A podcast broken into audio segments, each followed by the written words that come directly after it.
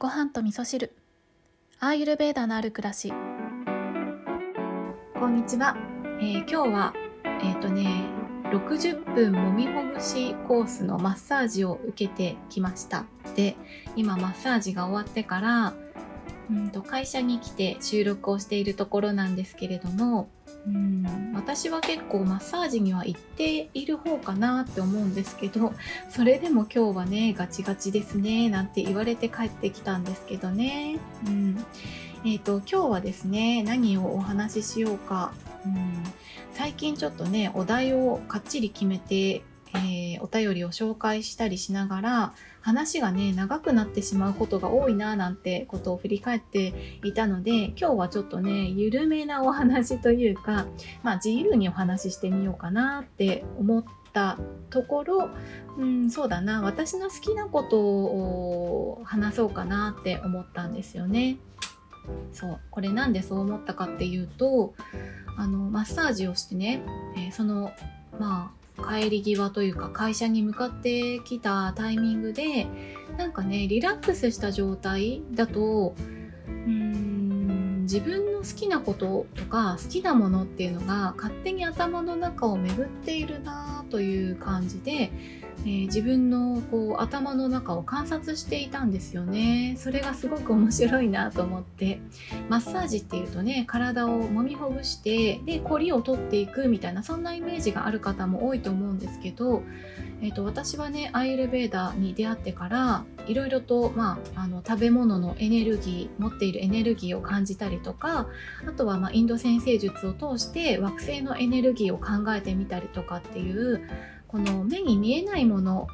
が存在しているということを感じるということをするようになったんですよね。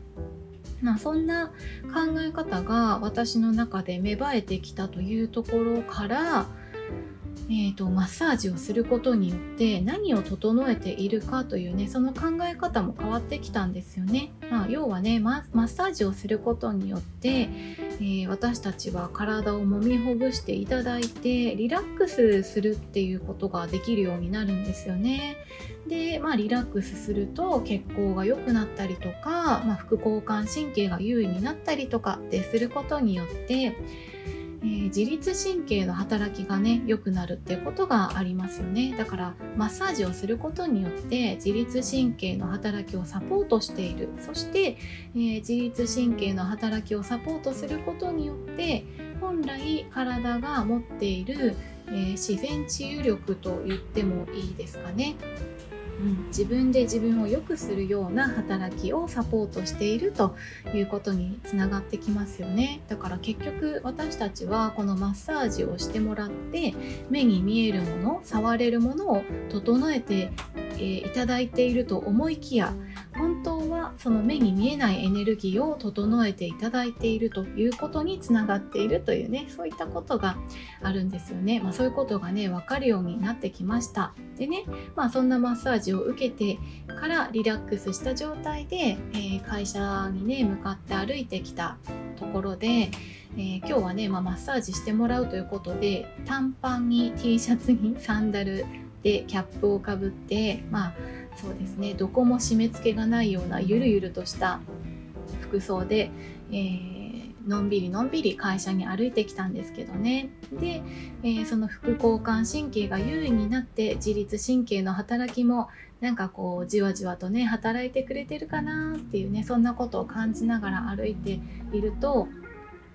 なんか不思議とね自分が好きなもの本当の自分とつながっているようなそんな気がしてね、いてそんな中で自分の好きなもの好きなことっていうのがね頭の中を巡っているなってことを感じました。そうあのー、ご近所をね短パン T シャツサンダルで、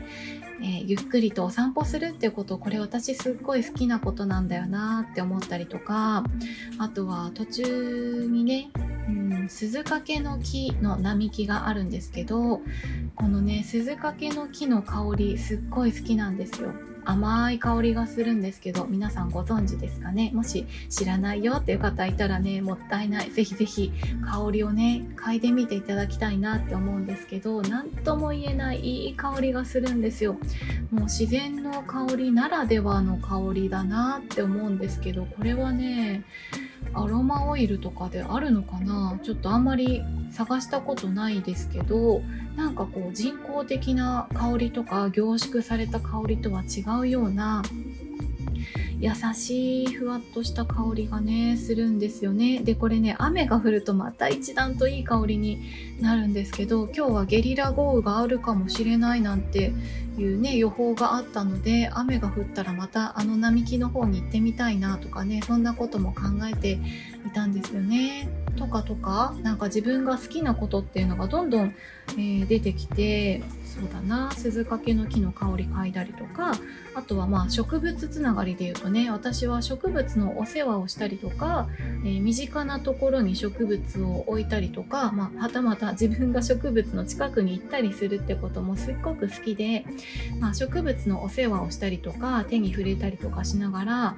なんかこう分かるか分かんないけど分からないけどでも植物の、えー、気持ちを想像してみたりするのとかすっごい好きなんですよね。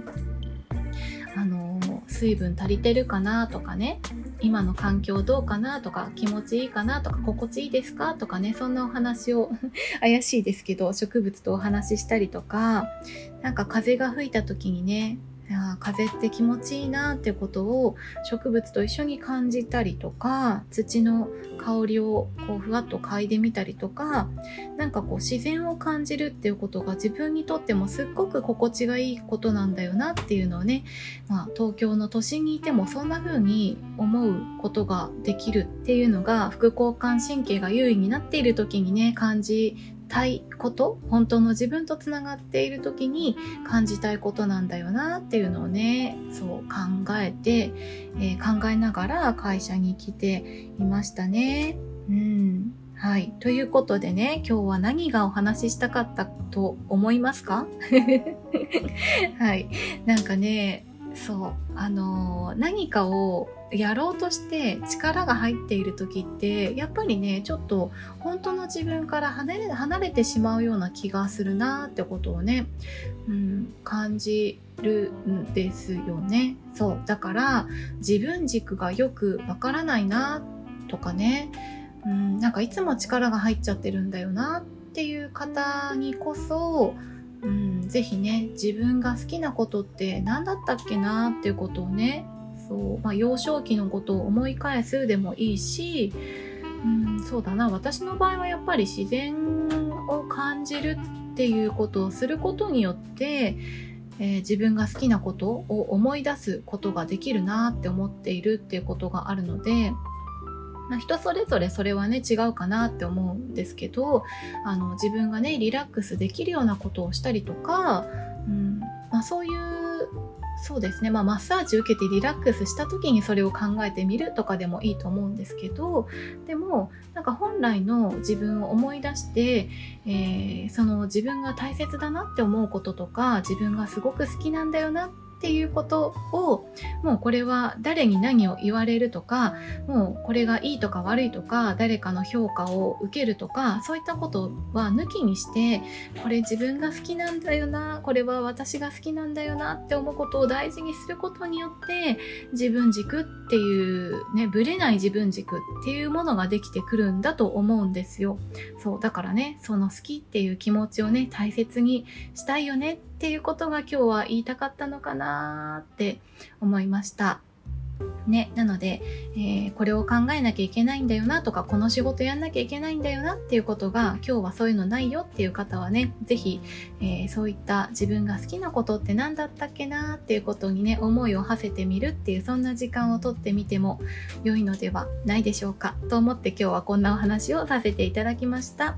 はい。ということでね、明日はお便り紹介でもしてみようかなと思います。それでは皆さん、今日も良い一日をお過ごしください。今日も聞いていただきましてありがとうございます。